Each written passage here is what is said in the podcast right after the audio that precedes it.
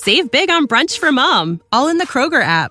Get half gallons of delicious Kroger milk for 129 each, then get flavorful Tyson natural boneless chicken breasts for 249 a pound, all with your card and a digital coupon.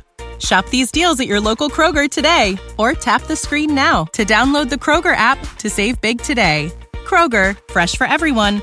Prices and product availability subject to change. Restrictions apply. See site for details.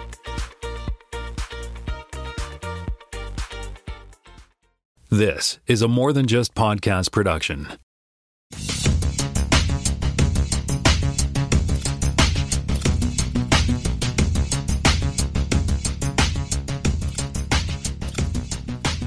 Welcome to Spockcast Season 6, Episode 33. My name is Tim I am in Toronto, Ontario, and I'm joined once again by Jonathan Kuline in Mississauga, Ontario.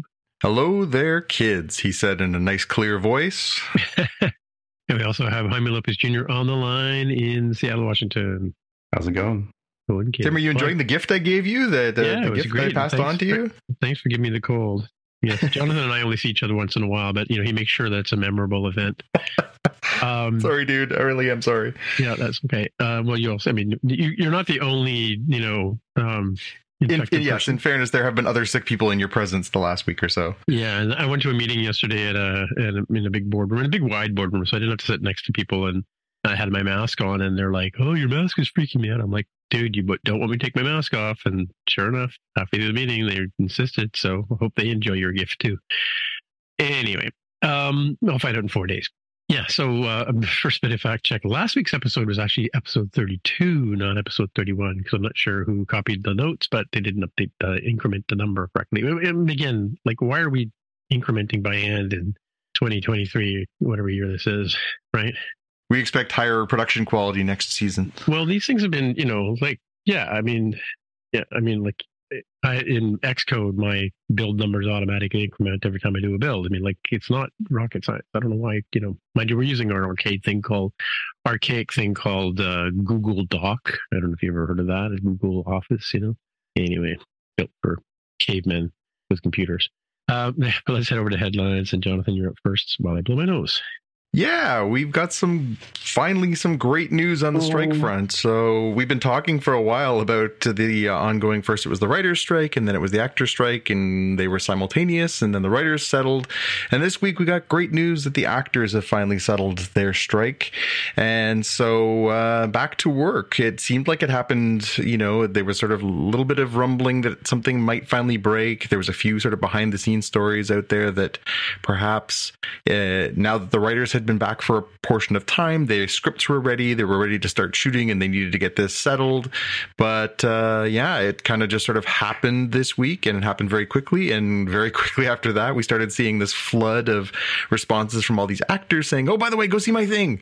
Um, I laughed today when uh, it was just ahead of the uh, season finale of Loki, where there was a little video made with uh, Ke Huy Quan talking to the camera saying, Oh, I get this whole time I've been wanting to say thank you for all the nice things you've been saying about me being on the show, but I couldn't because I wasn't allowed because of the strike, but now I can. And it's just, it's very funny. Uh, I saw a, pro, a promo earlier with Timothée Chalamet, who's going to be on Saturday Night Live, and he just kept coughing, going, Chocolate Factory, Charlie the Chocolate Factory, because he couldn't promote that whole movie when it came out. So yeah, it's, uh, all of a sudden there's going to be this glut of, please go see my movie. Uh, but this is good news. It sounds like they got it. So the headline says tentatively, tentative agreement. That was just because I pasted the very first thing. This this was I think I pasted it in about 15 minutes I- after. I'm it going by what I read on Twitter, and it said, and somebody on Twitter said the strike's not over until Jeri Ryan says it's over. well, fair. Yeah, no, it, uh, you, basically it came together very quickly, and in the in the evening it came together, uh, and they basically said, you know, all of our recommendations are that this is signed, sealed, delivered. It just needs to be ratified, but it's very close. And yeah, so I mean, it sounds like both sides are signed off on it. Now they just need the, the collective group to uh, to vote on it. But it sounds like uh, the the actors got what they wanted, and the uh, the Hollywood producers are happy with their end of it. And it sounds like we're ready to get back into the business of making entertainment. Uh, that being said, as we discussed in last week's episode, 2024 looks like it's going to be a little light Mhm. because there's a lot of stuff that was pushed to the back burner. But at least it's over and now we're going to start getting more and more casting rumors they're going to start confirming dates there's been lots of things that have been rumored to be happening that now hopefully we'll get some concrete details on so stay tuned there's going to be a lot of entertainment news over the next little while i think And I think this is great timing with us going into hiatus after this episode, right? yes, absolutely. Hey, you want to stay abreast of what's going on out there? Please join our Slack channel. We were we were in there this week. We're sharing news. I, I did have uh, a number one fan here tell me this week that uh, he said, "Oh, I saw this happen." I said, "Where'd you see that?" He said, "On your Slack channel." I said, "There you go, breaking news." Yep, definitely, definitely. Cool. yeah.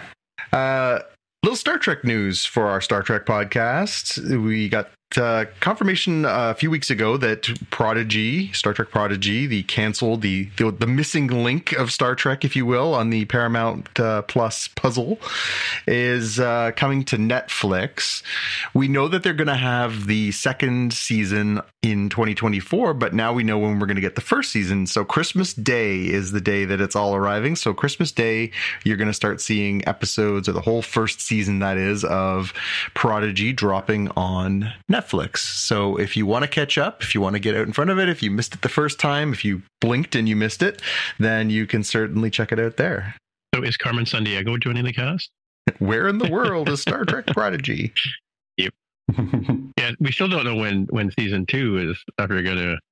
I forget. Did we, Yeah, did we see half of it or something? They basically or- just said 2024. Yeah, 2024 is the, is the timeline, but uh, that's the that's the very vague window for a lot of projects right, now. Okay. yeah, yeah, it all got bumped. And this next one is really exciting. I think I saw this in the paper, but I think Jaime posted. I may have read it on Jaime's post too.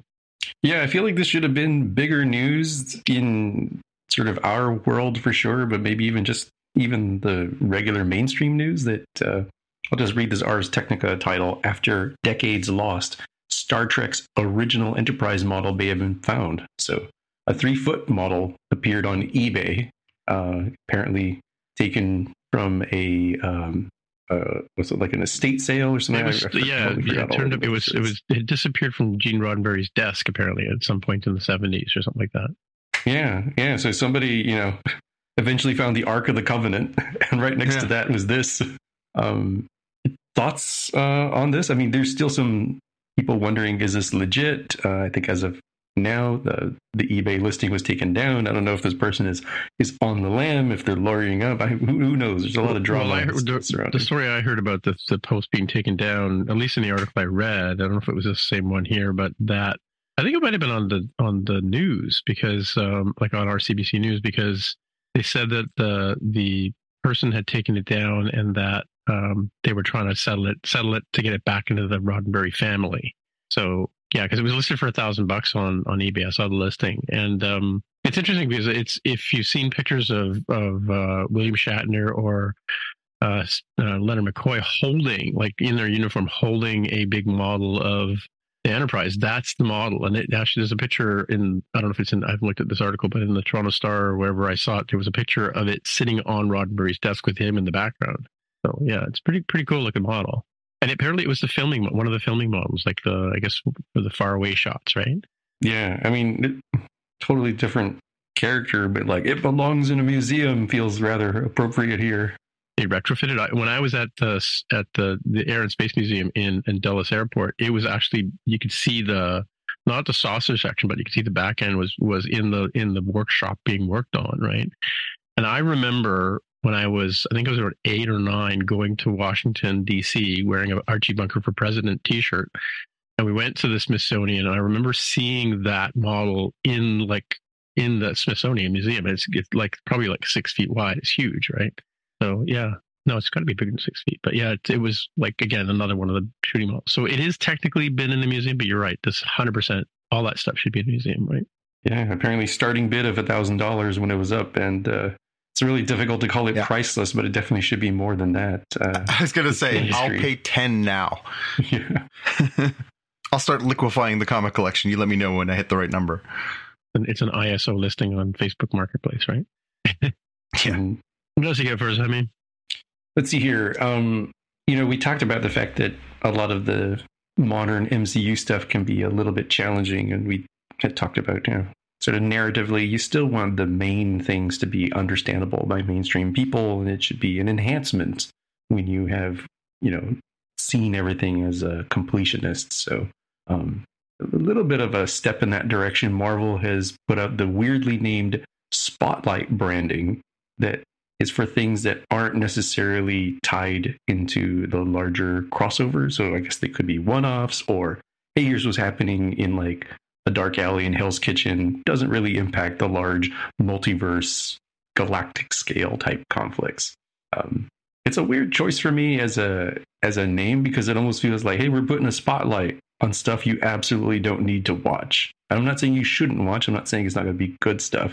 I just feel like it needed some other naming to brand this because spotlight feels like oh you should definitely watch this one you know when you're in the spotlight because you're the star well, it would have been cruel to call it what they really are doing to it, which is calling it the Marvel Fringes. And would have been a hmm. little mean to be like, this is the Fringe collection. You don't really have to watch it if you don't want to. This is only out on the fringes. Yeah, yeah. I mean, it's canon. It's still canon. It's just what they're saying is basically, you know, take it or leave it. I think this is their way of trying to tell, you know, the casual Marvel fans, you can live without seeing this. But I wonder, like, it's interesting this branding idea, and I'm glad you brought it up, Jaime. I'm curious if they will retroactively go back and start flagging other things. Although I was sort of circling in my mind the existing MCU content and thinking, you know, particularly the Disney Plus content that was created for Disney Plus. I was thinking, well, what could they do? I'm like, WandaVision, no.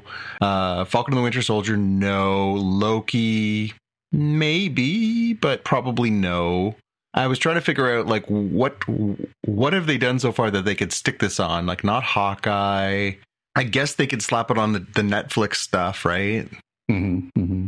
Uh, and then it, uh, you know, yeah, maybe this is what they do going forward. Midnight or London. yeah, yeah, Werewolf by Night. Yeah, yeah. But yeah, it's interesting. Or maybe even What If, right? Yeah, yeah.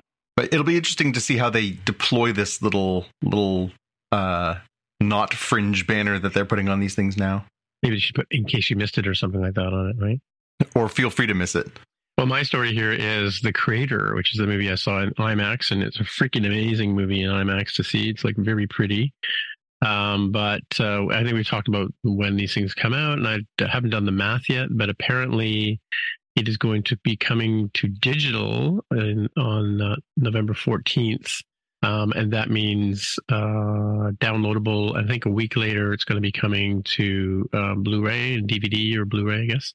And then apparently, sometime uh, later, yeah, sorry, November fourteenth on digital, December twelfth on Blu-ray and DVD, and then sometime later, unspecified date, it's going to come out on Disney Plus and Hulu simultaneously, like the last sort of thing did. So it's very interesting. You know, it'd be interesting to see what people think of this movie when they see it. Like I said, it, it's it's a, um, an interesting story, but it's it builds on a lot of the sort of tropes that we've seen in in sci-fi in the past, right? But uh, you know, it's very sort of Blade Runner-ish and and you know, pretty and from the, the dude I've forgotten his name now, Garth, who does who did um Gareth Edwards, who did the uh, Gareth Edwards. Yeah. So I don't know if you guys are looking forward to seeing that or whatever, but yeah, it's definitely on the radar. I, I don't mm-hmm. know. Knowing that it's eventually coming to Disney Plus makes it a much more uh, simple path. Yeah, unfortunately, again, like I said, it was it was super pretty. I went to the went to one of our bigger um, IMAX theaters and saw it, uh, Scotiabank Theater, right? So yeah, um, they, have an IMAX at Dundas and and uh, Dundas and uh, Yonge, but it's not. I wouldn't. I stretch to say that's a uh, IMAX unless you, if you sit way back in the theater. It's just that doesn't. It might as well just be a big big screen, right? Uh, other than you know the 12 speaker sound system or whatever. But um, yeah, so now it's time for me to pull out my my accessibility soapbox. Um, I don't know if we've talked about this before. I'm surprised that in 2023 in November we are having this conversation. Shame on you gamers out there for never raising this as an issue. But and I don't know why this is this this controller which I'm going to be talking about the Sony PlayStation access controller was uh, introduced, I believe, at the beginning of the year. I'm, I don't know if we didn't talk about it. I was trying to look through our notes and see if we had this news to you guys that we've ever talked about this controller. No. Okay. Well, I'll explain to you what it is. It's a controller for people with disabilities to be able to play uh, games on PlayStation. And I'm actually surprised and flabbergasted, never thought about this. So I'll take some of the shame too for this. Um, that the controllers that come with um, PlayStations and Xboxes and stuff like that are not accessible. They're not for people who don't have, you know, working fingers and thumbs. It just it's not possible for them to play games. Um, and a lot of them have modified their existing controllers so they can hold them under their chin and you know do what they they've done. There's like 3D printable hacks. Yeah, yeah. There's definitely been like peripherals you can buy that have yeah. attachments and stuff yeah, people have been able to hack their stuff. But I mean, I'm again, Sony, one of the like, this is like saying Apple didn't do this, you know? Sony's not a small company. I'm surprised that they didn't have something like this. I mean, thank you for doing it and finally getting it out there and finally making it available to people. But yeah, it's for people who just don't have, you know, um, have have disability issues in terms of being able to hold a controller push the buttons you know but i mean you can re and again like you said jonathan with the 3, 3d mapping and the fact thankfully the gamers the game creators have always made it possible to remap the the controls, right? In most games, right? So yeah. Anyway, just that's my soapbox. I you know, anytime I see something that you know about accessibility, that's like, why am I talking about this so late in the late in the day? Um, gets my you know steam comes out of my ears. So yeah, that's it. Thoughts on that? Uh, this is good. I've uh, seen a equivalent one on the Xbox side, so nice to see Sony joining the fray. Yeah, I mean, I think it comes back to the same rules that we hope will apply across life. Everybody deserves to play. Everybody deserves access. Everybody deserves to, you know, uh, be able to to do all the things that everybody else can, irrespective of uh, how many, you know, fingers, toes, and limbs they have. Yeah, it's pretty cool looking. I mean, like it's surprising. Like you can you can get like a steering wheel that has the same, you know, the four game buttons built into it. Um, you know, and you can use the paddles or whatever to do different things, or you know, like start a game by double tapping on the pads and stuff like that. But why they hadn't thought about doing this for, regular disability people, not I don't know, it's an oxymoron, but you know, uh, just again, to it's you know, and I'm surprised. Like I'm glad to hear that it came out, it hit the news, you know, this week. But yeah, so theme is still coming out of my ears. Soapbox being put away, and we'll head over to Jaime for some happy Nintendo news. Yeah, it's still some weird news, uh, which I've got other couple of links to uh, be sort of commentary. So the headline is that Nintendo is making a live action Zelda movie. So uh, surely the success of the Super Mario Brothers movie, the animated, oh, because money, film, right? Yeah, and it's a weird choice if you ask me. Uh, first, worth noting because we were just talking about Sony. This is a co-production with Sony. Um, they're going to be footing 50-50 the bill. Um, it's a little weird to me that they chose a live action film because, as I've thrown in another link here to this um, pun, sort of partially intended, to a uh, 1990s Japanese TV commercial for The Legend of Zelda: A Link to the Past. It's a little difficult to get the very bright, cheerful, fantastical look of The Legend of Zelda translated into something that's live action. So this is sort of a weird choice. Um, it certainly feels like a much more difficult row uh, uh, road for them to go down. The other thing that I posted here was uh, just sort of coincidentally uh, a fan made uh, animation about uh, The Legend of Zelda Ocarina of Time as if it was done in the Studio Ghibli style, like the Miyazaki film style. And that feels like, oh, yeah, you're like 90% of the way there. Just write a script, throw it through this game engine, and then you're done. Um, I, am you know, certainly going to withhold judgment until we see some trailers and castings and other things, but it just feels like a really, really challenging way for them to bring this property to life when, uh, you know, people enjoyed the animated Super Mario Brothers movie. I just assumed Legend of Zelda would also be animated because it would fit really well. Um, any thoughts from either of you gentlemen on this? Yeah, I, am with you, Jaime. I mean, the first choice I think would have been to do it in the anime style, in my mind, and the second choice would have been to do like the the sort of 3D style, like you say, with the Super Mario one. Uh, to me, a live action just seems unnecessary. I don't know. I mean, there there are multiple takes of of the Zelda Link world across the different games. There's a more realistic style, and then there's obviously a much more cartoony style. I guess for me, I've always been a more of a fan of the cartoony style ones, like Wind Waker and and um, Spirit Tracks and and Phantom Hourglass and stuff like that. So maybe that's why my mind goes there first. But I don't know. To me, it just seems it just like they, they can't do it like dark and gritty. It's not going to be Lord of the Rings. How do they do it and have it be like light and interesting and adventurous? I mean, again, we had this debate around the Lego movie. We all thought the Lego movie was a stupid idea. You never know what they can do with these things, but it to me it just seems like it would be a natural animated product. So, so Zelda was the was Yeah. one of the, if not the first, one of the first sort of 360 go anywhere you want kind of games. Well, the original Zelda was a 2D, um, you know, adventure game. There were other games of that ilk at its time, but that one really kind of captured people's imagination because it was one, well done, and two, it was beatable, which I think, you know, a lot of the games of that era were a little Hard, hard to play. Yeah are just unnecessarily complicated and and you know I, there was a few that sort of fit, fit that same timeline but uh yeah zelda again because of the popularity of the nes and because of the popularity of the genre at the time it really just kind of captured people's imagination. It was particularly memorable because they made it in that sparkly golden case which caught a lot of people's eye. Um but yeah it was it really just was the it's not the best example of it, but it is certainly the most successful example of it, which is actually kind of which should be the subtitle for Nintendo's uh, playbook, right? Not necessarily the best version of it, but his most successful Right, right. version But- of it. And maybe it was the Ocarina I'm thinking of. The Ocarina was where he where he had the sort of the he Yeah. get on the horse and just ride Mhm. sort of thing, right? Yeah, Yeah, there are yeah. definitely ones that were a lot more sort of, you know, uh, yeah, sort of started to explore that three dimensional world, explore, go on side quests, that kind of stuff. They, they, they sort of, you can f- trace the history of RPG gaming in the the Zelda Link franchise from the mid '80s through till now. Are you guys ready for a shocker? You've never played a second of it. Was it? Yeah, it was NES. So yeah, I'm surprised.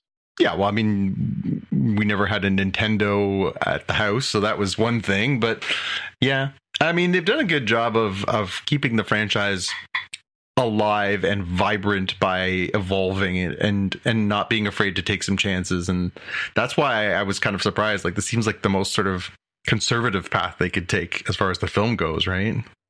Well, we got a couple of trailers this week. Uh, well, we got a, a new trailer for uh, Ghostbusters, our first trailer, I should say, for Ghostbusters Frozen Empire, which is the sequel to Ghostbusters Afterlife, the sort of reboot of the Ghostbusters franchise. And we also got uh, Kingdom of the Planet of the Apes first teaser trailer this week, too. So, two sort of big uh, potentially summer blockbustery kind of things. Um, not so coincidentally dropped the day after the strike was settled. So um, I thought that was pretty interesting. But uh, yeah, Ghostbusters again looks like they, they sort of got the band back together. They're back in New York City, where of course the, the first two movies took place. Uh, you know, we see the, the the the trio of veteran Ghostbusters, the Dan Aykroyd, the Bill Murray, um, and um, Ernie Hudson, and then we also see the young Ghostbusters from the uh, the the Afterlife movie. Yeah, Finn Wolfhard, and um, uh, we see uh, the Paul Rudd character. So basically, it's it's sort of continuing on from there, and you know, it looks it's a pretty good trailer. It shows you know this sort of idyllic New York summer, and then all of a sudden there's this sort of mystery of this you know something some evil spirit is haunting new york and is bringing this cold wave through and you know um yeah i mean it looks i, I thought afterlife was great i really enjoyed it i i thought that was uh um you know uh, i think the young woman's name is mckenna grace who played the the lead in that the young woman um i thought she was really really good as the as the young uh, teenage lead and yeah, I thought that uh, there was definitely a lot of potential for them to go more with this. So I'm glad they're doing it. And yes, as teasers go, I'm in. Like this looks like fun. Yeah, no, it looked really interesting. I actually, it's funny. I just actually watched the the um the the Ghostbusters movie that nobody talks about. The the with Oh, the one with the the Paul Feig uh, one, the uh, one with the um, Mhm. uh, 2016. the- all- yeah, all the women as the Ghostbusters, and I, I like that movie. I thought it was like really enjoyable. Yeah, no, it, that movie is super funny, and I I like all those actors. So yeah, Kristen Wiig, and yeah, yeah, no, I Yeah, it was, it was on a couple of weeks ago, and I just or a couple of I think last weekend, so I, I watched it again. I've seen it a few times, but it's a, it's a good good take. I- It's funny. It's funny that the Ghostbusters thing. And even if you go back and watch the original two um, Ghostbusters, they they they do they're kind of weird, but they kind of hold up. I mean, you know, you've got um, what's his name that's retired, Rick Rick Yeah, Moranis is just yeah, hilarious. and Annie. Potts, and yeah, there's just so many good little bits in it, and yeah, I mean, the first one is a classic, just an all timer. The second one, yeah, it's got some gaps in it, but it's still, you know, it's still a lot to enjoy there. I think it, it does, uh, it doesn't age quite as well, uh, but uh, yeah, I mean, I don't. I, I like the idea. I like the concept. I like the humor. I think all these movies have been enjoyable, and I'm glad they're doing more. Yeah, and it's interesting that they have the cameos, like even with Dan Aykroyd in the in the the, the Lady Ghostbuster one, right? Yeah, yeah. Mm-hmm. Um, I wonder if uh, they'll get a cameo eventually if they keep this franchise going. If they could bring any of them back, or if they're they're all kind of sour after the uh, the somewhat uh, um, misogynistic response to that movie. Oh, the, the I thought you were talking about the the original Ghostbusters. No, the the Kristen Kristen Wiig and Kate McKinnon and uh, Leslie Jones and yeah, that I just uh, the tone of response to that one was really kind of disgusting, and I I think it might have soured a, a bunch of them on wanting to be involved again. Um, the other one that they dropped the trailer for was Kingdom of the Planet of the Apes. Now, this is a weird one because I kind of feel like this rebooted Planet of the Apes thing had sort of played itself out. I thought the idea was that it was sort of a trilogy and they were doing the trilogy. And your mileage may vary. I think that there's certainly good things about the the the latest Planet of the Apes trilogy. I think there's things to really enjoy out of it. I thought the first one was a little weak, but I thought the second one was super strong and the third one was pretty good. Um a fourth one that looks an awful lot like a bit of a pseudo remake of the original 1960s version. I, I don't know. I don't know how to feel about this yet. It's a teaser trailer, not a lot of details, but a lot of the visuals are very reminiscent of the original uh, Charlton Heston 1960s uh, Planet of the Apes film. I'm curious. I'm curious, but I'm I'm a little cautious on this one. So as as a in, in, for retrospect, I mean, um, uh, I remember when I remember hearing about about Planet of the Apes when I came when I came when it came out. It was I was like about nine or so, and I remember kids had Planet of the Apes trading cards. It was like a big thing, right? And but I didn't actually watch the original movie till it was on TV, and it was like in like in the mid '70s, right? And the time that I saw Planet of the Apes, the Charlton Heston one, they actually ran a um, a, a making of right because I know Dave Price was talking about it on our Slack channel about the rubber masks. Well, it was like one of the first times they had sort of done the you know the the the the foam prosthetics that they glue onto the actors' faces and stuff like that, and some pretty name big name actors of the day played some of these these characters and they were completely hidden. But so the first movie came out, huge big blockbuster, you know, great twist story. I mean, even the Pierre Boulle book is is really good if you want to read the, an interesting story. It's actually told from the from the perspective of an ape, telling about mm-hmm. how this human human went back to Earth. Um, and he Pierre Boulle wrote. Oh, he he also wrote another story too that became a big. Um, it might have been the French Connection. No, he wrote something that that was a big movie at the time. It'll, it'll, it'll come back to me in a minute, but so that movie came out and then you know shortly i mean of course by the time i saw these they were all they were like they had already been out for a while. So then the second one was beneath the planet of the apes where james franciscus who was a big tv actor came and played a character looking for the charlton heston in the second movie. And that was you know and of course they were worshiping the bomb and it was almost like a scene out of Tommy where the, you know there's a scene in Tommy where Marilyn Monroe is like the new deity that everybody's praying to. Well, the bomb was the deity, so it was almost like that played up although um, Beyond the Planet of the Apes came out before the movie Tommy came out. But um, and then they then then they started doing what they did in the 70s and they kind of sort of do it now and they started driving it into the ground like almost like Fast and Furious. Not that I've no disrespect to people who like that movie. I've never seen one of them. I've seen bits and pieces of each one.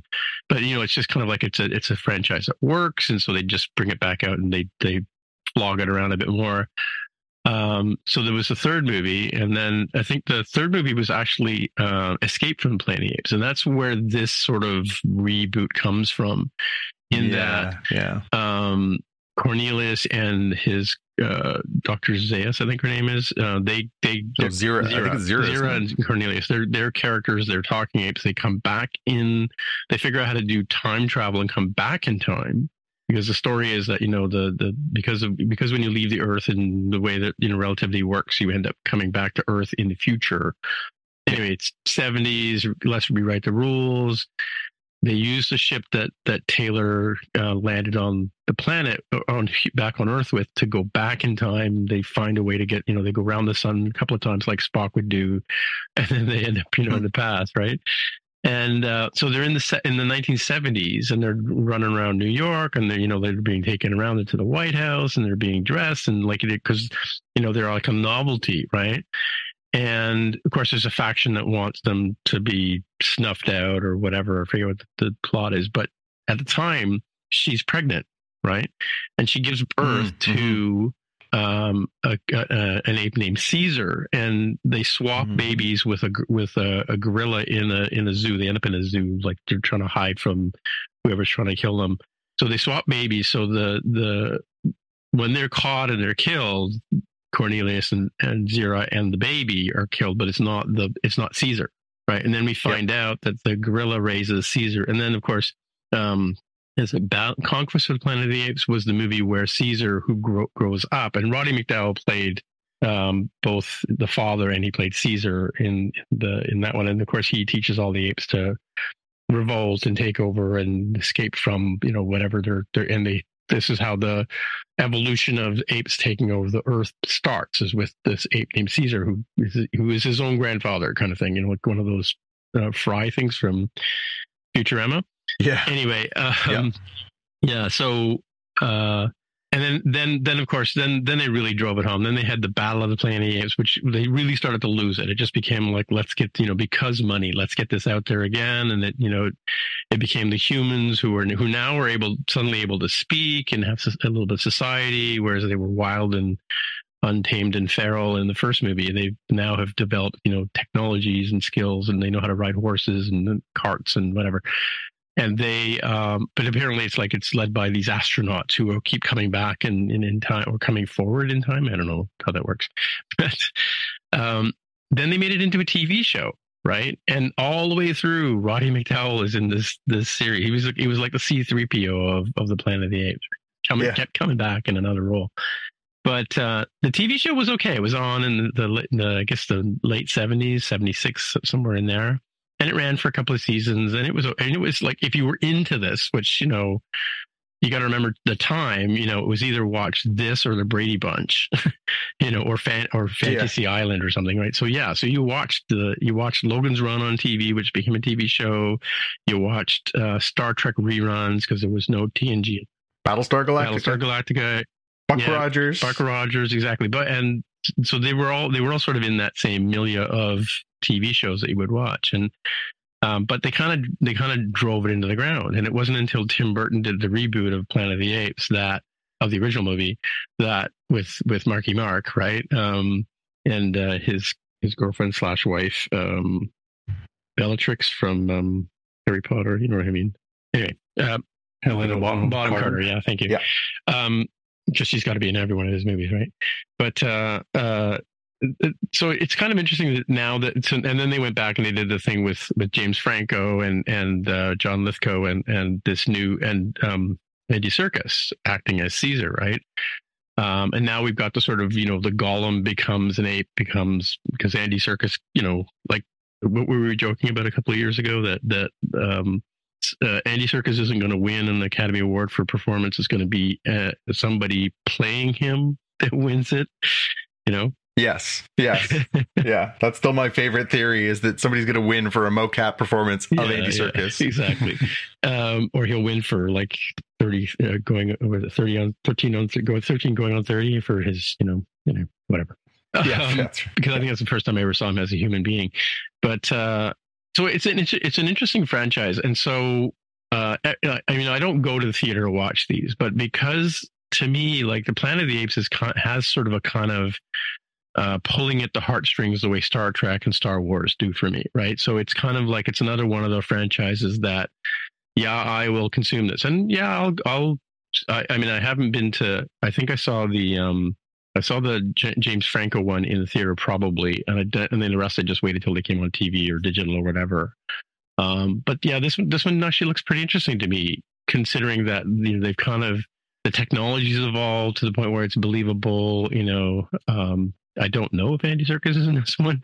I wouldn't be surprised. Uh, maybe he'll play an elder, elder statesman or something. The last one was pretty good with with the. I didn't like the Woody Harrelson character, but I liked the way the struggle of the apes was portrayed. You know, the the different classes because that was another thing about the Planet of the Apes was it is that they had different classes. The gorillas were all warring, warring like warfaring kind of people. Uh, the chimpanzees were sort of the, the, middle middle manager intellectuals, right? The professors and stuff like that. And then the orangutans were the sort of the higher, more uh, statesman class, right? So it's interesting to see how they those roles are kind of replicated in these remakes, right? So yeah, that's my bit on this. So I am looking forward to it. I got I got two pieces of real time fact check for you. So uh, Pierre Boulle uh, also wrote Bridge over the River Kwai, which became Bridge on the River Kwai, uh, Oscar award winning film. He won the Oscar for best screenplay, but only because the people who uh, he uh, who actually wrote it got blacklisted during uh, McCarthyism. Uh, and I looked up, and it does not look like Andy Serkis is involved oh, with this. Man, movie. I'm not going to go see it then but it's supposed to be set generations after the events of the first trilogy. So it's supposed to be a little in the futures, which, uh, all right, fine. But yeah. But it's supposed to have some sort of parallel storytelling to the original movie, is what I'm getting from what I'm hearing, right? That's what it looks like. Yeah. Basically, humans have regressed into being sort of feralistic, which is what we saw in the original, and the apes are are the civilized. And yeah. So yeah, I mean, I, am with you, Tim. I, I enjoy these movies a lot, but I probably would never go see one in the theater. I mean, are you a fan? I have not kept up with the uh, the new trilogy quadrology, I guess now. Um, but given what I'm seeing in the trailers, it feels like they could make a whole bunch more movies before they eventually looped back around to Charlton Heston replacement time. Yeah, really. Well, Christopher Plummer. Oh, never mind. Christopher Plummer deep fake deep faking Charlton Heston. Didn't we didn't we establish that uh, now that um, uh, we've we've lost our beloved Canadian treasure, his daughter should play true, all true. Or, or, you know what? Maybe Schwarzenegger's kid could play the the Taylor character. Oh well, yeah, he's he's in, he's in stuff mm. now. Yeah, it all goes around.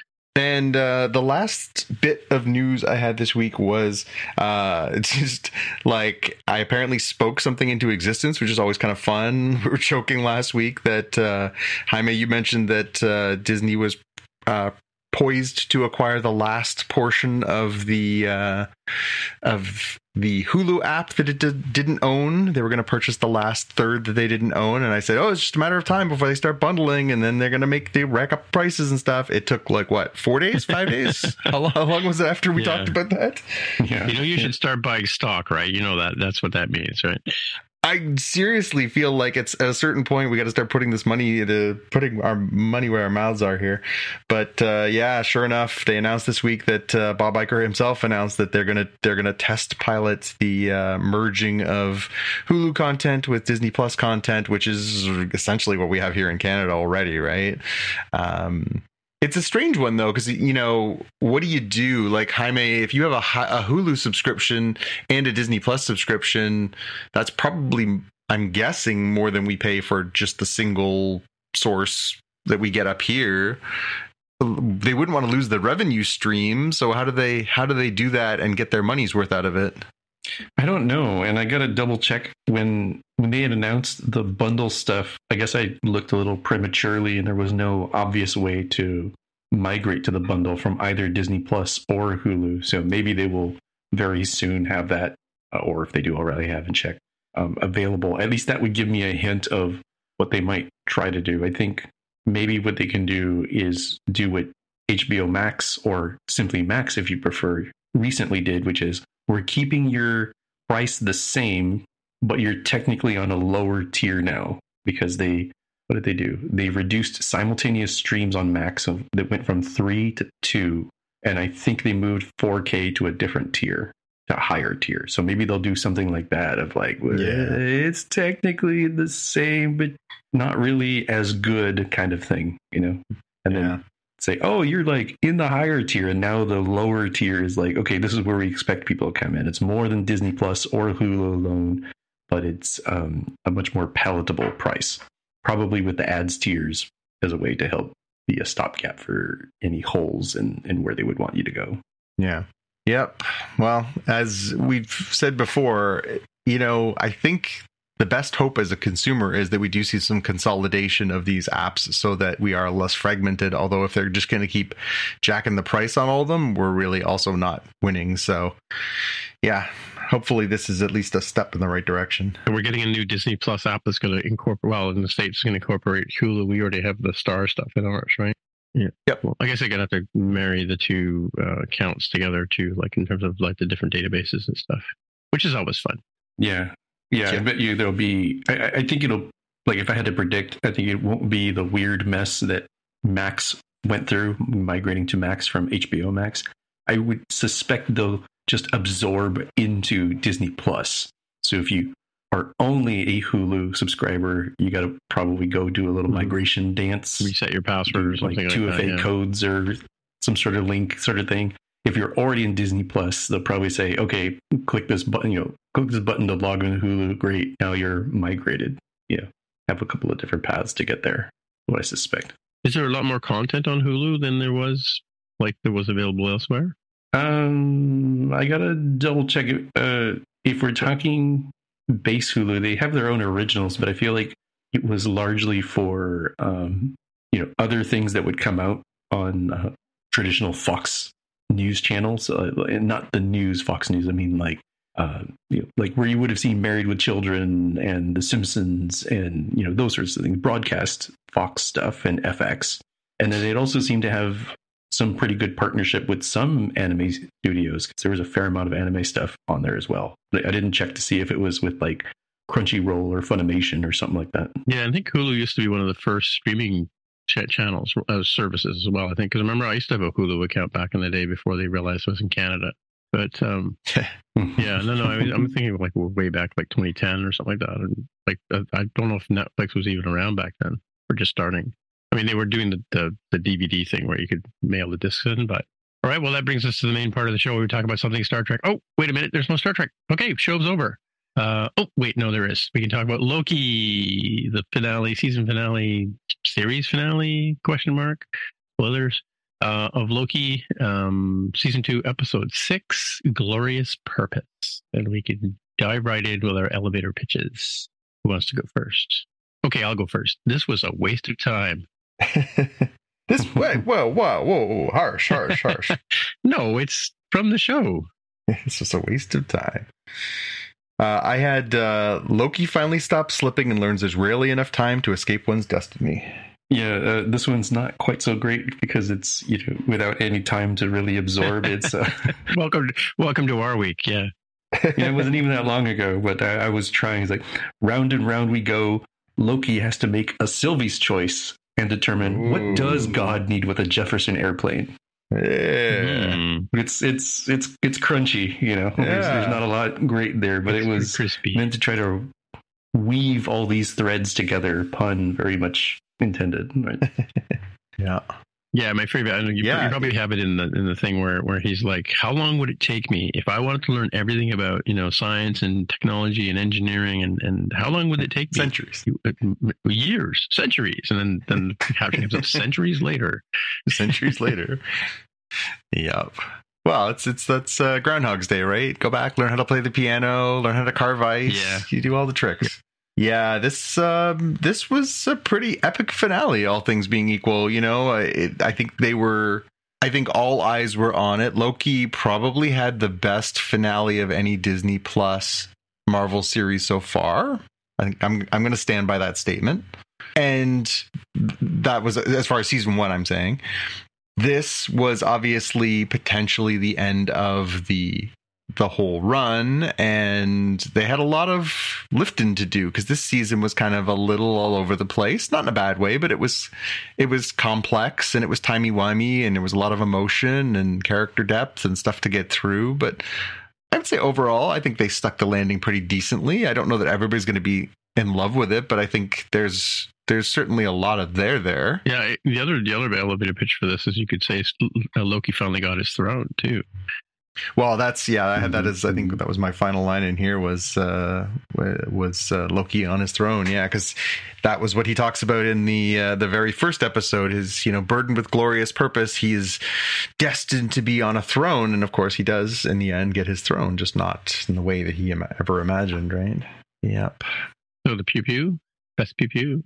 Yeah, I, I, had Loki's walk that bit where he he walks outside and he walks off and he grabs the time stream and he you know does all the magic and then he sort of becomes the god of stories and which I'll get into in a second and um, yeah, I thought that was really quite cool and epic. I, it, to me, it was it was interesting. I think the the if I had to sort of pick the best sort of struggly part was it reminded me like he had to keep play, replaying the loop and and like you said the groundhog day you know learning to carve ice and learning learning to win the girl kind of thing um he it, it, felt a bit like you know you know when you're playing you're, you're playing a video game and, and you're in a, you're playing a level that's particularly difficult you have to go through like 27 different things to get to the point where you can hit the keys all at the right time and the because that's kind of sort of what he's yeah. doing he has to get everything to hit and and he's just replaying he's gone back and learned, you know, engineering. He's, you know, he's he's he's spewing out all the all the, the technology and pushing all the players into position and getting everybody ready to go and saying, I don't have time to explain it. Just you'll just have to follow me and trust me and whatever kind of thing. And and it it felt a bit like that sort of angst you get when you're playing a video game that you got to beat this boss level, but you got to have all these skills ready to go, kind of thing. You can't just walk into the level and beat it, right?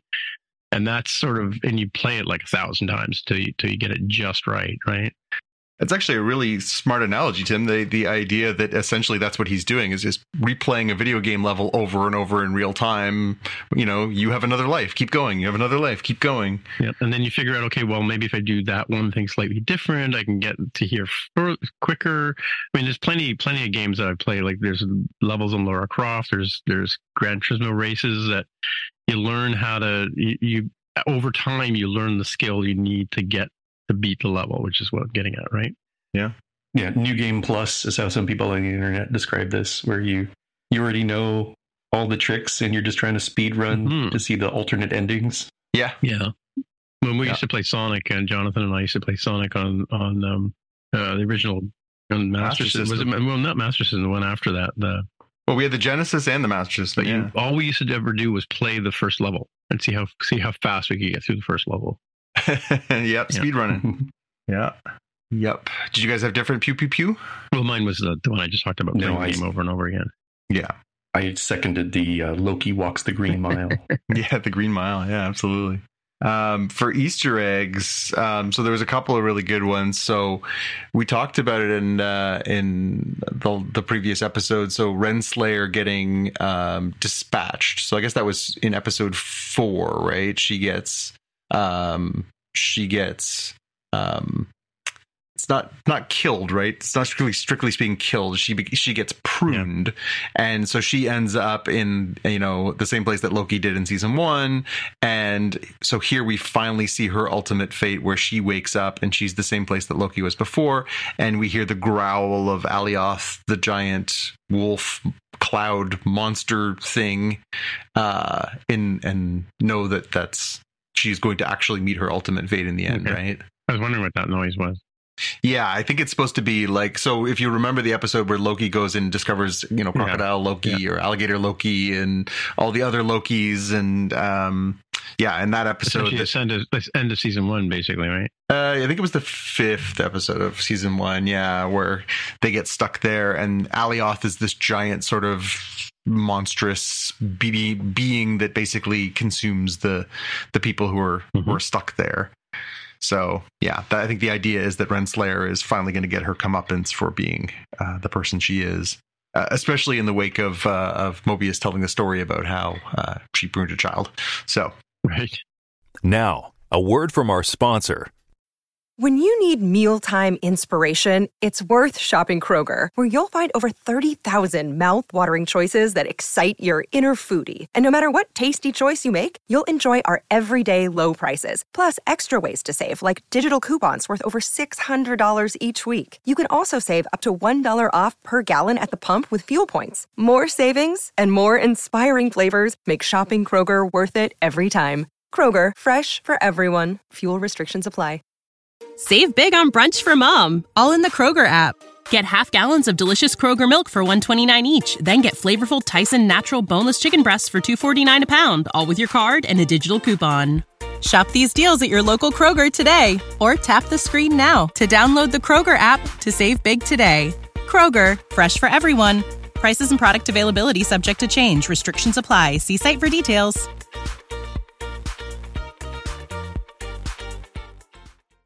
Now, back to the show. Um, there's a scene in near the end where B15 and Mobius are at his desk, and he says, "I've got the files on the uh, variants of He Who Remains," and he says there was a thing on uh, Earth 616. 616 is the Marvel Cinematic Universe, and he's referring to the incident in Quantumania with Kang.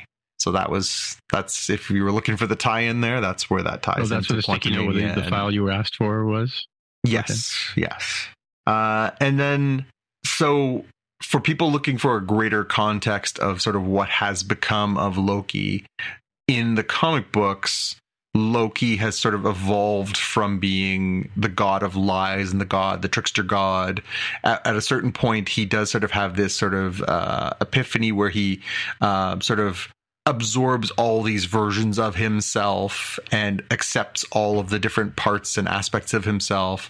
And he sort of takes on this new role as the god of stories. And so you'll probably if you're trolling around the internet or you're looking at socials over the next few days you'll probably see reference to the god of stories which is essentially what uh the role we find Loki in at the end of this episode, where he is the one holding on to and contributing to these timelines. Essentially, he is he is contributing to. That's why they're green, right? That's why the timelines turn green. He's contributing to the evolution of these timelines as the god of stories. So I recommend uh, some really good stories. Kieron Gillen and a few other uh, creators over the, the past number of years have done some really cool stuff with Loki that are worth checking out in the comic book side. Yeah, Any it's, other- uh, it's it's kind of interesting imagery. So uh, my big question is also the Easter egg of like Loki seemingly creating the Yggdrasil, the Norse tree of Yep. life. Yep. And I did some further digging into Loki, and apparently in some versions he is uh, sort of meant to uh, become bound for completely Yeah. different reasons because of the his involvement in the death of Balder, Yep. uh, a different god, but bound um, and you know in the different tellings, uh, not like this Loki. Every time the earth shakes is because Loki is trying to avoid getting poison from a snake that uh, is there to torture him as he's bound. Not Yeah, quite the same here. per- perpetually drops uh, venom into his mouth, right? yeah, and, and here fate. it's not exactly the same, but it's not that different of like, you know, the the Sylvie's choice bad joke I was trying to make. It's like he had to sort of choose between, you know, uh, he who remains said you you you can't have her. Uh, if you have her, then everything dies, and you you need me. And Loki found another way to not have Sylvie die, but he effectively is is dead to her. Right? He's not involved with her anymore. He can't spend time with her because he's got this greater glorious purpose. Mm-hmm. Mm-hmm.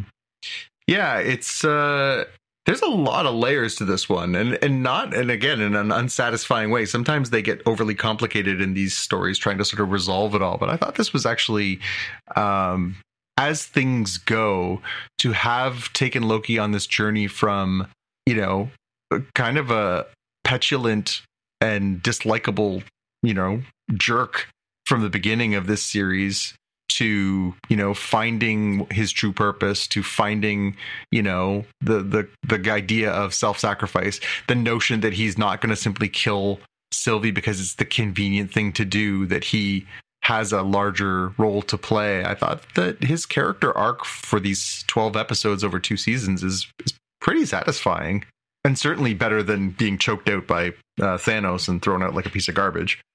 Yeah. Yeah. All right, you ready for some quotes? Sure. um, a little bit of a throwaway line early in the episode when he's trying to sort of go back and reset time and reset time. Loki says, "I wasted time, and now time wasted. Now the time wasted me." I thought that was really, I thought that was really well written. Um, when he's trying to hurry, hurry through and you know speed up the timeline. Introductions: Ouroboros. This is Victor Timely. Victor yeah. Timely. This is Ouroboros. Guess what? The TVA handbook. You both wrote it. Isn't that amazing? um, when he's trying to uh, when he's trying to you know figure out how to fix things using quantum physics. Let's assume I don't know much, but I'm a fast learner and I'm a god. Uh, then uh, Victor Timely, I thought this was good. The loom will never be able to accommodate for an infinitely growing multiverse. You can't scale for infinite. It's like trying to divide by zero. It can't be done. Like uh, that's one for your math nerds out there. Mm-hmm. Uh, the He Who Remains. Uh, again, I, I thought um, the the performance was really uh, fun.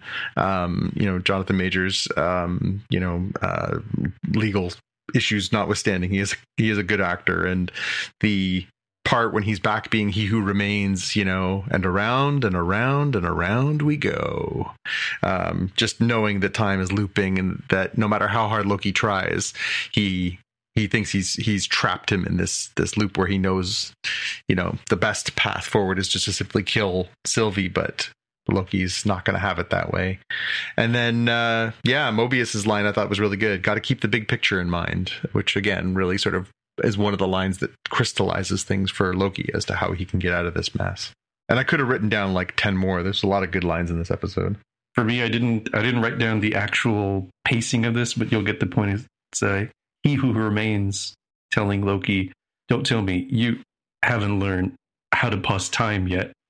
Kind of just uh, having fun with that. Uh, I, I, didn't get the exact pacing, but you, you get the point. Yeah, yeah, yeah. He was definitely um, yeah, again, good performances across the board too. I thought across this episode, like everybody was really kind of bringing their A game for this finale. All right, so the the big question, the the big aha. So this was highly anticipated. Uh, probably the highest approval rating of all the Disney Plus Marvel shows. Loki season one, uh, the first one to get a season two, and you know, I think overall, I'm pretty happy with what they did. But what comes next? So today is also the premiere of The Marvels, which is the last Marvel uh, cinematic universe thing we're going to get in mm-hmm. 2023. But how does all this tie into what's next? You know, we've already gotten an announcement that we're going to get, you know, uh, a Kang Avengers centric Kang movie. Uh, we know that uh, through the, the, the rumor mill that the new Deadpool Deadpool three movie that's supposed to come out next year is supposed to be very multiversey, timey wimey, bringing back you know Old Man Logan, bringing back uh, some familiar faces. There's even a rumor out there that Mobius might be in that movie. Um, does this Loki as the god of stories, Loki as you know the the the tree of life, holding together all of the multiverse. Does this logically spin into the next thing? Do we see do we see Loki again at all, or is this it? Yeah, interesting. I think they'll bring him back um, and have it be a big key part. The interesting part of how they will have to do it is how do you get people up to speed with why is he there? What what's going on? So you don't have to have had to watch all of Loki. Certainly, we will enjoy it more for having gone through this journey. But trying to think about how are they going to loop them into things and have it be sensible to people who didn't watch what happened. Or you just slap a Marvel Spotlight logo on it. yeah. Didn't we establish that's how you get rid of this stuff? Yeah, I I'm curious because you know uh, Tom Hiddleston is one of for for me the real revelations of the last you know uh, 13 years of Marvel storytelling. Right, uh, I, I am a huge fan. I, I, he was just somebody who grabbed me. I'd never seen him before, and now I would watch him do pretty much anything. I, he's one of my favorite performers. This role is so memorable. His his being Loki, uh, and I've seen him in other things since, and I think he's a terrific performer.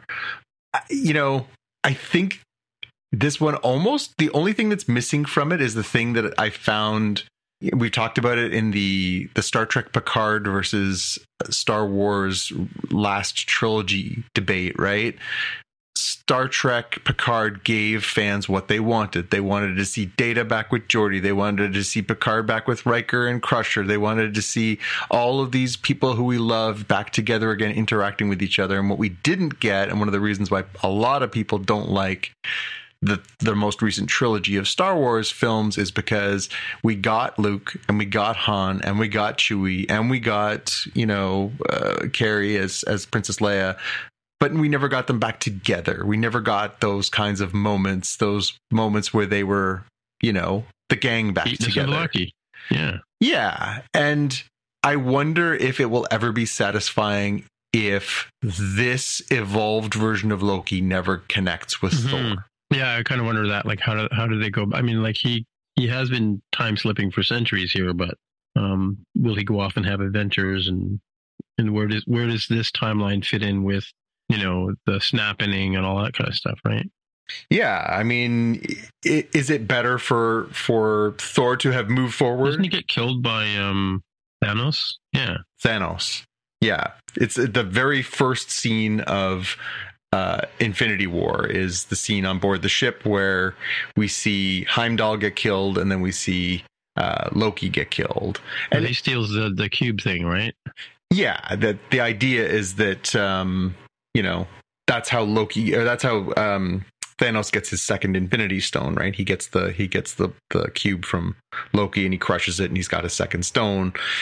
And it, again, it, it's the motivation. It's what drives Thor through that first movie is the revenge for watching his brother die, and then leads to him becoming uh, the overweight, depressed Thor in the second movie because he kills Thanos at the beginning and then he feels this huge like lack of closure in the fact that it didn't really matter, it didn't mean anything, and then finally he sort of gets it all together again. But yeah, I don't know. I mean, those characters are so inextricably linked. It always feels like it almost felt a little weird. Now again, it's a different stage of the character. This is this this version of Loki never uh engaged in the the events of Thor the Dark World or of Thor Ragnarok. So this is a different timeline character. He's a variant.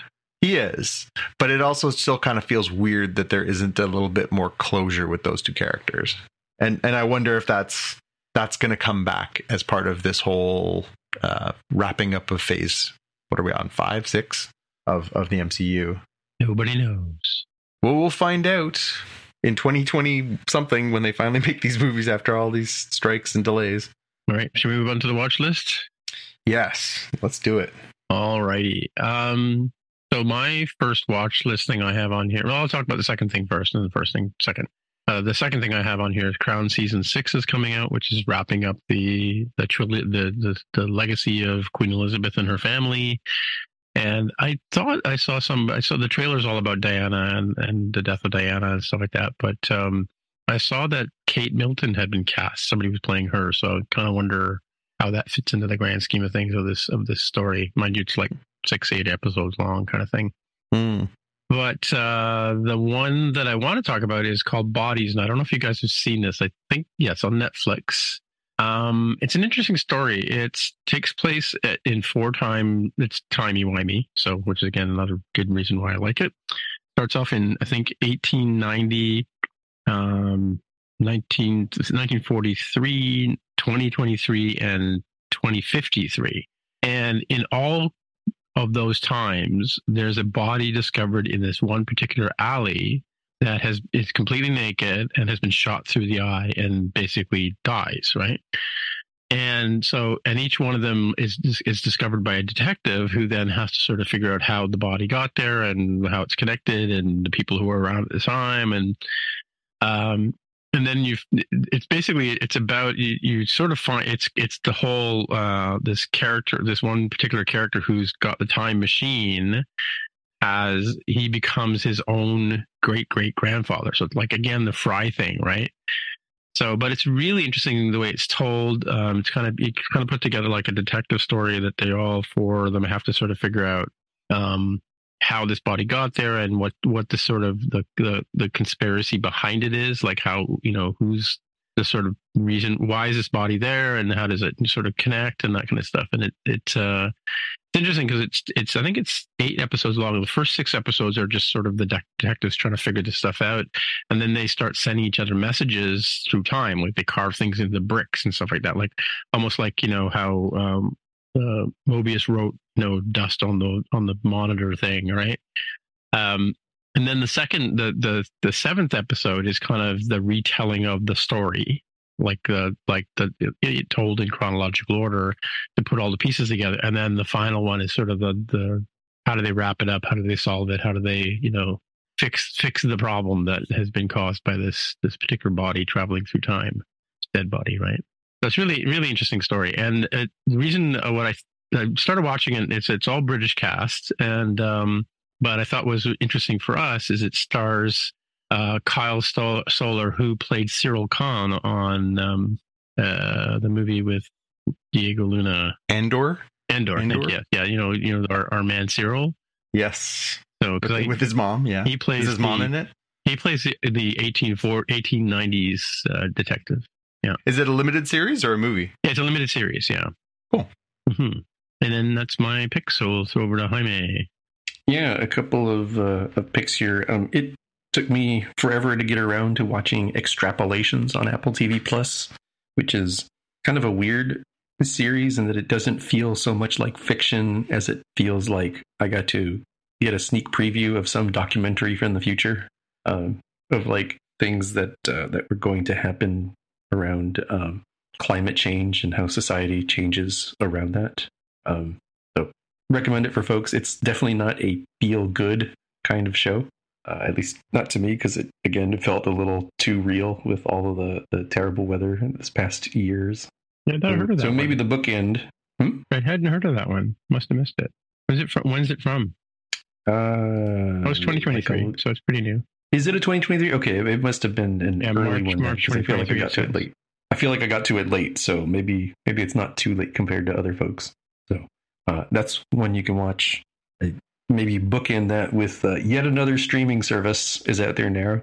Uh, but don't worry, it's called uh, NASA Plus, and it's free without advertising, and somehow doesn't have a subscription. So I don't really know what's plus about it. I guess they wanted to lean into that kind of marketing.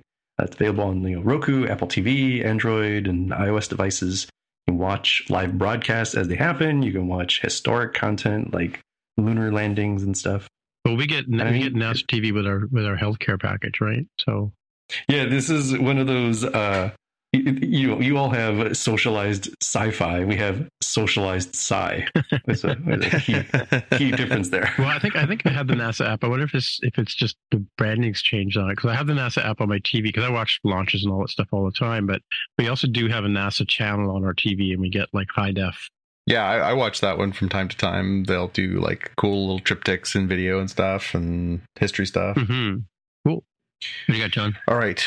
Uh, so I watched. Uh, I think I talked about a few episodes back the uh, the new Lego Marvel Avengers uh, sort of mini movie. It's longer than a TV show, but it's shorter than a movie uh, on Disney Plus. It's called Lego Marvel Avengers Code Red. Um, you know these things are fun. it was it was I just put it on. Was looking for something really light one night, and uh, the the basic premise is that uh, the collector from from uh, you know Guardians of the Galaxy, the collector is trying to collect all of the characters who have red in their name. So you know uh, you know Red Hulk, Red She Hulk, Red Hulk, all these different you know iterations across you know the and uh, and you know a team of Avengers, which is you know pretty progressive. It's got uh, Sam as the Captain America character along with Steve as a Captain America character. And yeah, it's, it's again, it's silly, it's fun, it's light. If you're looking for something to throw on and just sort of, you know, chill out while you're just sort of, you know, hanging out and doing your own thing, it's, it's, it's definitely uh, exactly what you'd expect. But yeah, it's, it's not high art, but it, it definitely hits exactly what you'd expect it to hit. Um, and the next couple things I've got are all things that are coming out over the next week that I'm sort of keen to get at. So, The Killer, which is the new David Fincher movie, is coming out on Netflix on November 10th, mm-hmm. which is the Friday. Um, this, uh, I'm a Fincher fan. I've, I've seen almost all of his films and, and enjoy his work. I think he's a really interesting filmmaker. This one's particularly of interest because it's uh, it's based on a comic book, uh, which I have read and enjoyed. Um, really interesting. It's about a, a hitman, obviously. Um, it uh, it looks really interesting. I've, I've, watched a couple of the trailers. I like some of the actors who are in it, and uh, so I'm really keen to see this. It is playing in the theaters as well, though it's in a bit of a limited release. I'm I'm a little conflicted. On one hand, I'm like, cool, it's gonna be on my TV like this weekend. On the other hand, I feel like, uh, should I should I want to see this on a bigger screen? I haven't seen all of the Fincher movies on big screen, but I've certainly seen a bunch, and I feel like he makes interesting looking films and I don't know. I'm a little little conflicted about that one, but it is going to be right there if you have Netflix for you, so uh, you can choose your own adventure. The next one I've got is Rebel Moon Part One. So this is the Zack Snyder thing that he was doing, sort of post uh, Justice League. This was supposed to be a Star Wars movie. Uh, then they were like, "Yeah, no, this isn't going to be a Star Wars movie." he's like, "Fine, I'm going to make this movie anyways." And sort of, so he turned it into his own thing. This is part one. Part two is coming out in early 2024. I think it's February, March, something like that. Um, it trailer looks good. I mean, Zack Snyder, his movies can often be a little bit um, sort of poor on the story character side, but really interesting visual. I think he's a really brilliant visual filmmaker. So I must admit, I'm I'm kind of conflicted on this one too. I really want to see it, but I'm not sure I want to listen to it. So I'll be definitely taking this one with a with a, a you know a cautious approach. But I mean, there's no arguing that Snyder can direct the hell out of an action sequence. Um, he really has an interesting eye for um, for dynamic action and really capturing intensity of motion. And uh, so I'm curious to see this. But again, weird because it's it's you know it's a Netflix thing, and yeah, of course we all have widescreen have decent TVs now, but it's yeah, maybe movie theater. I don't know. Uh, and the last thing I had on here is Scott Pilgrim takes off. Uh, this is a more faithful adaptation of Brian Lee O'Malley's uh, famous graphic novel series. Uh, it's going to be on Netflix starting on the 17th of November. It is uh, something that I'm looking forward to very much. It basically is going back and telling the same story that you saw in Scott Pilgrim versus the World, the the sort of cult classic movie from about a decade ago. Uh, all the same performers that were in that are all playing their voice characters in this. So everybody, including Chris Evans, Brie Larson, you know, everybody, all the famous people, they're all apparently they've all stayed friends. They're all really into it, and they're all coming back to do their parts on it.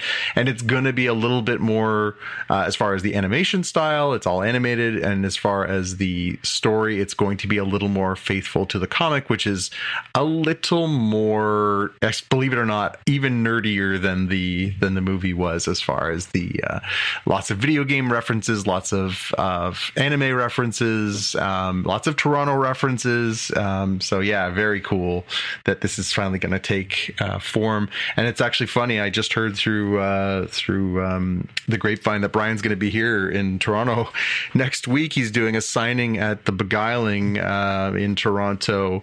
Uh, I believe it's on the thirteenth.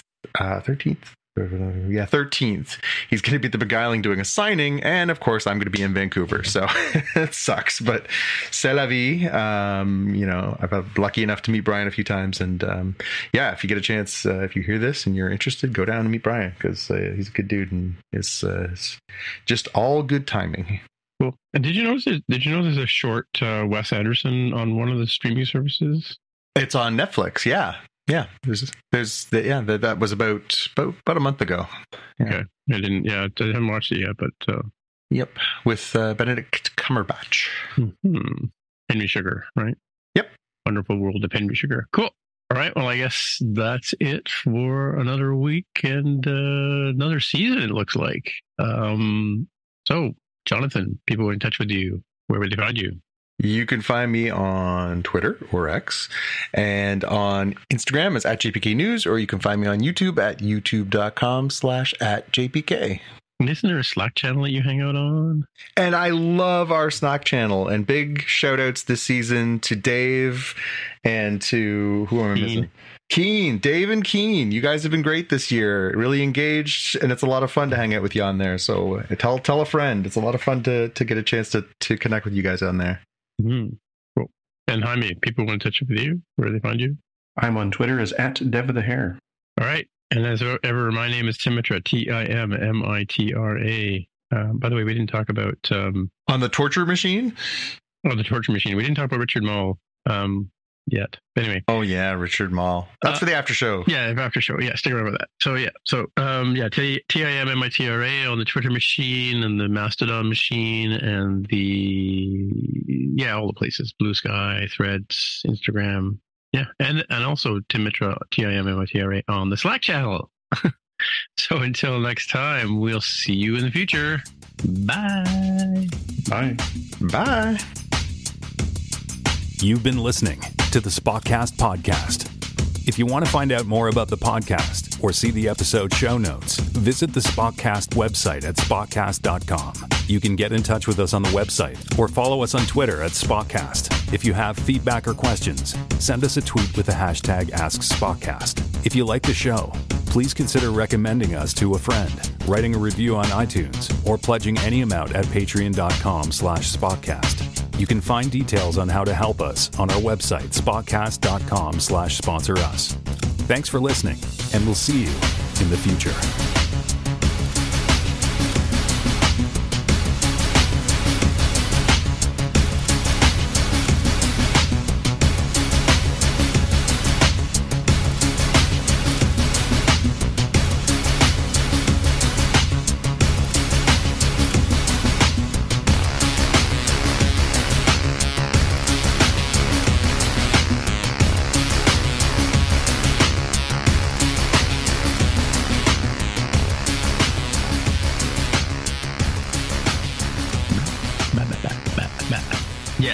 Yes, Jonathan was referring to the um, the, uh, The AI, torture AI machine. that I'm using to to do the uh, translations, and it said t- you know Timitra on the torture machine.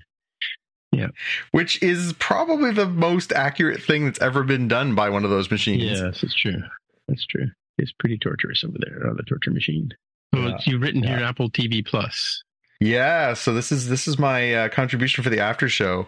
Um, I got the note from the good folks at uh, at Apple that they want to raise my Apple TV Plus price by four dollars a month, and uh, no, that's not happening. So um, I'm dropping Apple TV Plus at the end of this month. Um, especially given well, one Ted Lasso's over, and two, given the strikes and everything else, we are a ways away from season two for Silo and for Foundation, which are the other two things that I'm most interested Yeah. in. And so I am applying the Lopez calculus on this front and saying I do not need to be giving my. I think what they're looking for now is thirteen or fourteen dollars a month uh, for Disney for Disney Plus for Apple TV Plus. While I'm not using it a lot, so that's why I wanted to tap into you two experts and say, okay, I've got three weeks left of Apple TV Plus, and I have two cross country plane flights to take in the next week. Lessons in Uh, chemistry. What are the things Lessons in that chemistry. I should be watching? Lessons in chemistry. Lessons in chemistry. Yeah. For all mankind starts next week. So I, is that is that going to be yeah that that's season three or season yeah, four? who knows? It's all made up. It doesn't. It's all imaginary. Not real. Hmm. Um, what else is on Apple TV Plus? It's good. I mean, a ton of stuff I watch on Apple TV. Well, here, Apple TV, probably Ted Lasso, Lessons in Chemistry, um, Mhm. Invasion. I would say Invasion, uh, two seasons the after party. Invasion. I've only seen. Sorry? I would say the after party. I've only seen season one and partway through season two. But there's two seasons out of that one. I haven't watched season two yet. Invasion is a good one. What else was good on here? Uh, Slow Horses, I is know, Slow is- Horses is, is, uh, amazing. is- you must watch Slow Horses. supposed to be really good, but then I know that the new season to that's coming as soon as I plan on canceling it. I was like, oh damn you! Um, so I might I might save that one for next time if I because I know I'm gonna I'm gonna re up with it when they bring if back some had, of all the stuff that I've mentioned so far, like slow slow horses would be at the top Yeah. of the list. So do not collect, do not collect, do not pass go, do not collect two hundred dollars. Did either of you watch Platonic? No, not yet. Um, The Seth Rogen sort one? of uh, sort of on the list. Yeah, I, I like Rose Byrne and I like Seth Rogen, and the trailer made me laugh, and I was like, eh, maybe. They yeah they they drove they showed the trailer too many times and I just it just cut thinking meh. Yeah. Never really got into it. Palmer was a good movie if that's on there. Finch was a good movie. I'm not, I, it's better on the like this on the app. It's horrible, but on the TV, on the actual TV, it tells you what's on Apple coming to Apple TV Plus. It was like movies and stuff that I'm probably forgetting, but uh, you've got series like uh, or limited series like We Crashed. You've watched Foundation already, right? Yeah, I've watched Foundation, I watched Silo, and I enjoyed those a lot. Um, but I find it's of all the services that I own, it's the one that I find myself looking Have you at watched Severance? regularly. No, I find myself looking at it regularly, but not watching it regularly. And uh, when I started breaking down the money, especially because I had to throw the coins in the fountain for uh, Paramount Plus to be able to actually watch Star Trek again, I was like, something's got to go, and this is unfortunately it. So why wouldn't Paramount Plus go if we if there's no more Star Trek for a while? Well, that is also an option. Um, although I, I still want to catch up because I, I, I do have um, the last season of South Park plus the South Park mini movies they did plus the last season of Beavis and Butthead reboot they did. So I have some stuff to work through on that at least for the short term. And and I think Trek is coming back sooner there because Trek, I suspect we have no confirmation, but I expect we're going to start seeing this deluge of information over the next couple weeks now that the strikes are over. I would imagine they'll get a, a release date out there soon for Discovery's final season, and I would suspect it's probably coming sometime in early 2024 or February, March, something like that. They won't want to let people pull the the the ripcord on uh, the the Lopez calculus on Paramount Plus too quickly. Yeah. So how does it work? Do you just go in there and say suspend my account for now, or do you have to cancel your account and re- re-enroll later? Uh, so for Apple TV Plus, they basically sent me a note saying we're raising your rates uh, effective um, December 1st. If you want to quit, you need to give us 24 hours notice. You can quit as of the, you know, 30th When of, did you get that email? I never got that email. Uh, I think it came up as actually a notification in the app and basically said Oh, like, if you want to quit, you quit. And so I basically looked at it and was like, you want to go by how much? And I was like, well, I know we're not getting those two series because they just had Silo was this summer and Foundation was this fall. So like that's not happening. And yeah, for me, I was just like, you know what? I can wait. I'll watch a little bit of it this month. I'll watch a couple of the shows that I've been putting off and then I'll cancel it. And when I pick it back up, I'll just jump back into the stuff that I like. Yeah. Well, they got me by the short and curly because they own all my stuff, right? So Yeah, We're but the Apple you, One you still have all your stuff. Just because you're canceling the TV Plus doesn't mean you don't have your movies. Mm-hmm. no, what what I'm saying though is um, with the Apple One. Oh, because you uh, have the I- I bundle. two terabytes of space and stuff. Right. Like that. Yeah, yeah, yeah. Yeah, So that's it. I don't have I don't away. have the bundle, so for me that's uh, yeah, that's that's moot point. Yeah. So I have um, three active uh, subscriptions right now. One I should get rid of in February. Hmm, haven't played that in a while. But it's I a it's a good. I I, I kind of wanted to raise this as part of a larger conversation, which is to say, um, knowing that 2024 is going to be a little bit lighter and more sporadic. Uh, Jaime, I'm very curious to know uh, what how you were applying the Lopez calculus because, yeah, like there's going to be pretty big gaps of nothing new for a while on things like Max, on things like Netflix, on things like, you know, Prime. Obviously, Prime is a different one because you are getting a sort of a twofer on that one as well. Yeah, is it uh, is it time to pull the plug on a few of these?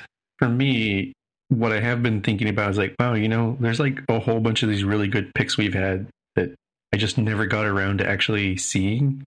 That maybe now is the time. So, so all right, product managers from streaming services, here's what you do: you create a category for people like me that is literally like, this is stuff that was popular that you somehow never got around to watch Hmm. and maybe even throw in a couple of like, hey, you watched a few episodes and you never finished it, you know, just to give me a queue of things that I can, uh, you know, satisfy my my uh, my cravings with, while there is this lull in new content.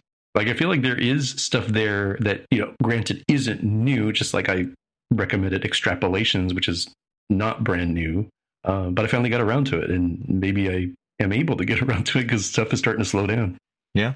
So if you're talking about crazy subscription prices, I'm just, I'm just looking at like Gibson. I have this Gibson Learn to Play Guitar thing, which I haven't really touched much this year, right? But I got into it. I got it when it was when it first came out. When the app first came out, it was and so I got an early bird yearly subscription for like 113 bucks. I think it's like 99 dollars US, right? And they have a monthly subscription for 28.99. Let's call it 30 bucks, right? So I'm paying $113 a year, $114 a year. But if I paid monthly, it would be $360. Yikes. Yeah, like that's a jump from like a yearly subscription if you don't have the early bird like i well there's two of them here there's one 149 and 175 but still that's not $360 like like most you would think most subscriptions it would be kind of close like the medium popcorn thing you know? Like you move from the medium to the large because it's just like ah it's a couple extra bucks right? You know? That's crazy eh that pricing. Yeah that's that's a lot. Yeah yeah, because I, I, keep looking at it and thinking, well, I should cancel because I didn't really play much this year. Like it's really good because I'm learning how to play with a pick, which I never did learn how to do, and it's got songs that I've always wanted to learn how to play on it. But but then, I, yeah, I don't want to pay three hundred sixty dollars, so I might as well keep the one one third. It's kind of like you know I'm, I'm keeping it because it, I'm getting such a good deal on it because I joined early, right? hmm. Weird things we do for money. Yeah, really. Anyway, I should Oh, yeah, this isn't being billed to the company. I should change all my billing over to my company card now that I'm, you know, basically working for nobody.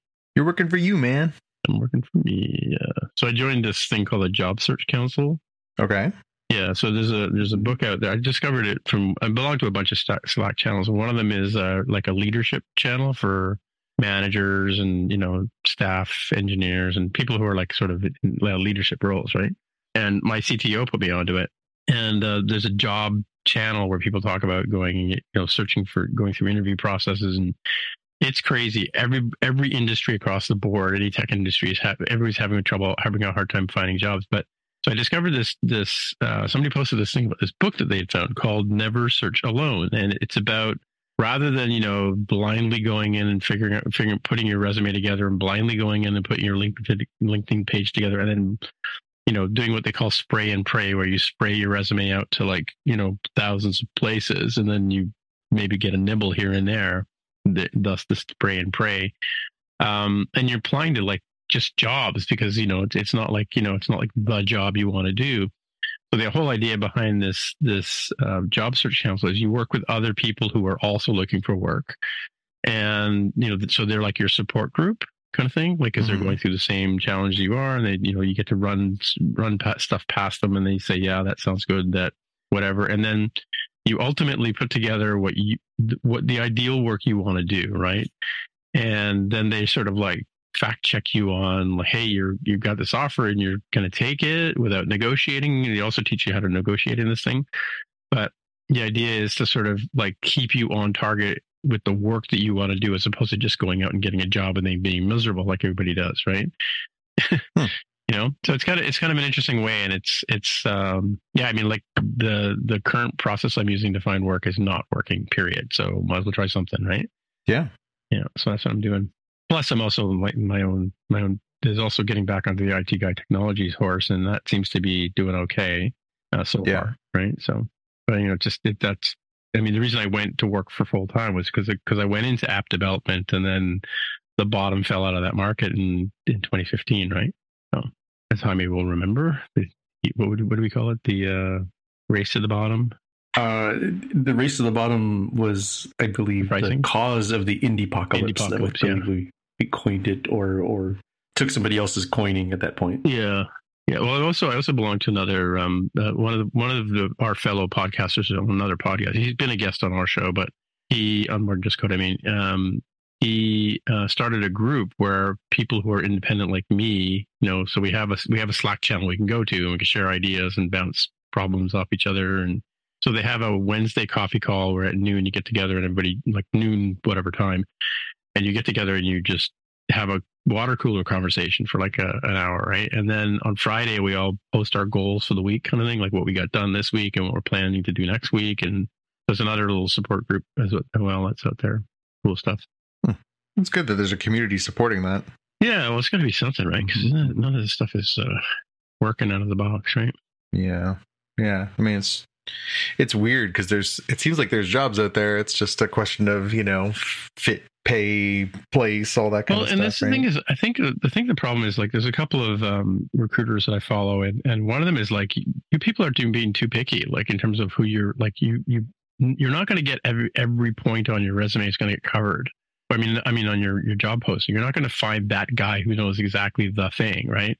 Mind you, the the company I worked for was very picky about who they would even interview, right? So, um, yeah, I mean, there's tons like uh, you know, all the banks have open positions, but none of them are, are speaking to me. And like, hello, I have like seven years of banking experience. You know, like I don't get it.